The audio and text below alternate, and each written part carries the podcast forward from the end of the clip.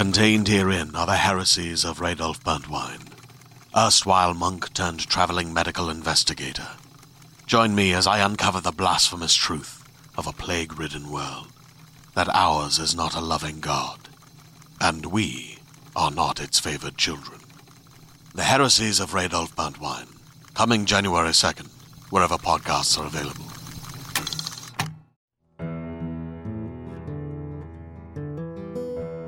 Observer Pictures presents Boom, a serial drama podcast.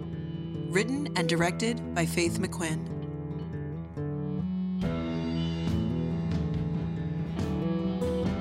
This is a bonus episode The Case Files of Detective Haley, Part 1.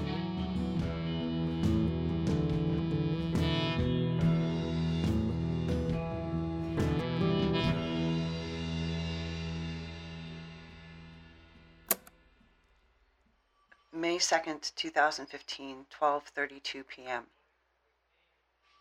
Notes for case number 02578-04F-2015. Reporting officer Detective Rebecca Haley, assisting officer Detective Angelica Santos. I'm not sure how to do this report. It, it was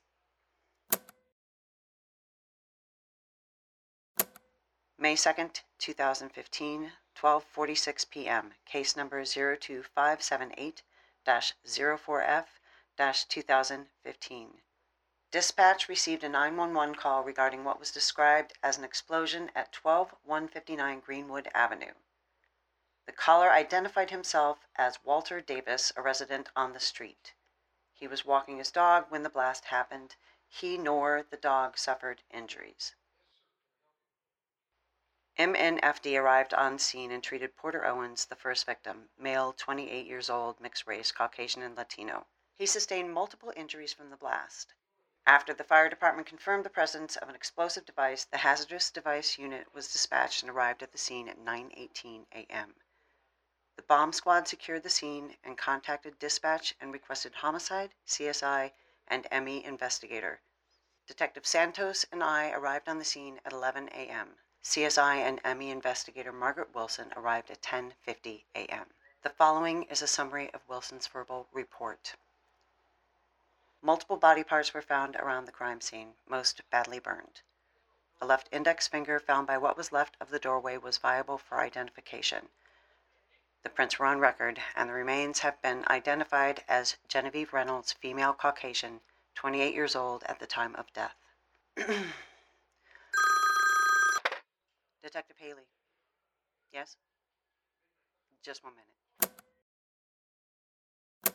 After receiving the report from Investigator Wilson, I conducted a preliminary inspection of the scene. Assisting Officer Detective Santos interviewed the 911 caller Walter Davis.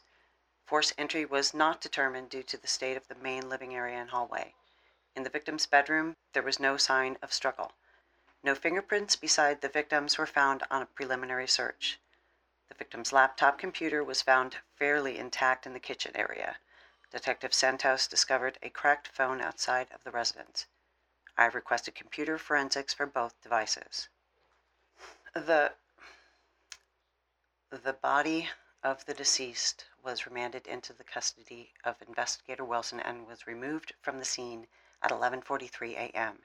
and transported to the medical examiner's office for autopsy. Our eyes left the scene at 11:55. Before leaving, Detective Santos instructed CSI to seal the scene upon completion or the end of the day suspension of processing. CSI to notify Detective Santos of progress by the end of this date. As of this filing, CSI is still actively processing the scene.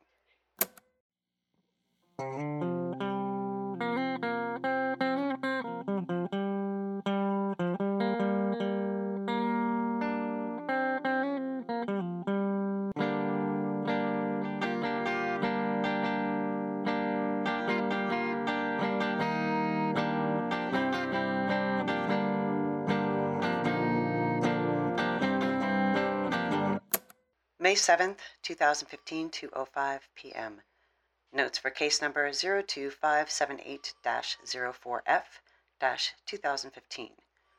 Reporting Officer Detective Rebecca Haley. Assisting Officer Detective Angelica Santos. This morning, Detective Santos and I conducted interviews at Miss Reynolds' place of employment, Baxter, Hornby, and Rush Associates. Miss Reynolds was employed there for four years, never had any issues with employees or her superiors. Many coworkers know Porter Owens and said that he would frequently visit Miss Reynolds at work. The nature of their relationship is still hard to determine. Per my previous notes, Miss Reynolds' parents said that she and Mr. Owens were the best of friends. The coworkers felt differently and stated that Mr. Owens and Miss Reynolds were definitely dating. Hopefully, the nature of the relationship between the victims will be clear once I interview Mr. Owens. He is currently in a coma at Vanderbilt University Hospital. May 7th, 2015, 4:11 p.m. Notes for case number 02578-04F-2015. Reporting Officer Detective Rebecca Haley. Today was my third visit to the hospital and it was a success.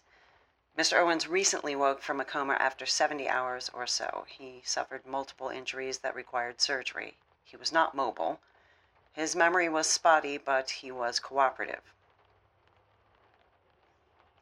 His sense of remorse seemed mild, but this may be due to his lack of memory. I was unable to ask many questions outside of what he remembered from the day of the explosion.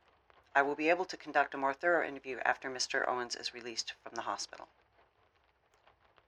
Mr. Owens mentioned Miss Reynolds possibly knowing her attacker. Again, his memory was spotty, so he couldn't give me much information. As per my first report, signs of forced entry could not be determined on the day of the incident.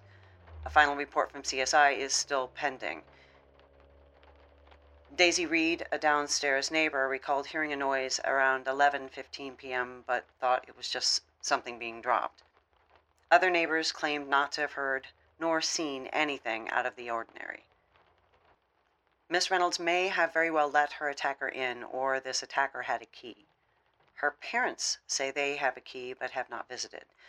They also say that Mr. Owens most likely has a key. This is purely speculation, but I'm concerned that Mr. Owens may have played a part in this incident. It seems, I hate to say lucky, but that is the best word. It seems lucky that he sustained, in the grand scheme of things, minor injuries from the explosion, while Genevieve Reynolds, well, The only other incident resembling this is the Setzer home bombing last year, but Richard Parker is in prison. This could be a copycat, yet that is unlikely. Officer Alonzo Jenkins of the Hazardous Devices Unit has assured me that this was a different type of device. As of this time, I do not have an official report. I have contacted Music City Computers, Porter Owens' place of employment. Detective Santos and I will be conducting interviews there tomorrow. Join us again in two weeks for another bonus episode.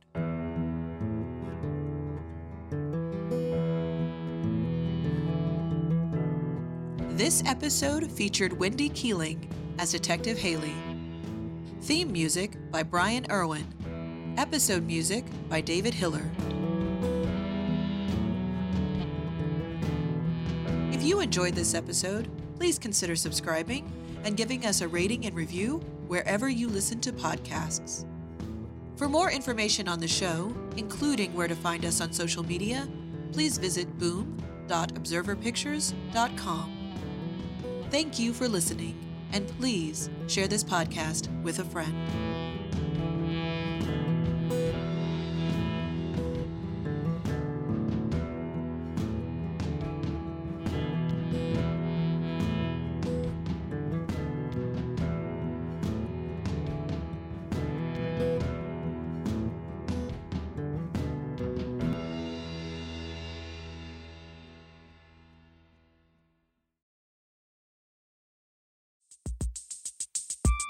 Have you ever watched a futuristic sci fi movie and wondered, but wait, could any of this really happen?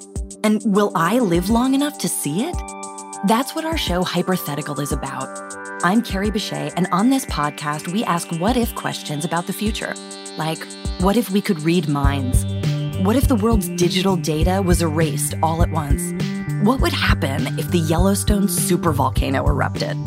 Then we explore that question two ways through speculative science fiction and through dialogue with brilliant scientists.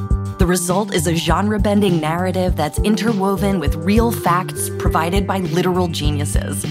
And, spoiler alert, a lot of the science fiction out there, it's not nearly as far fetched as you might think. Come time travel with me into the future on Hyperthetical. New episodes on Tuesdays available on all your favorite podcast apps. Just search Hyperthetical. That's H Y P E R T H E T I C A L.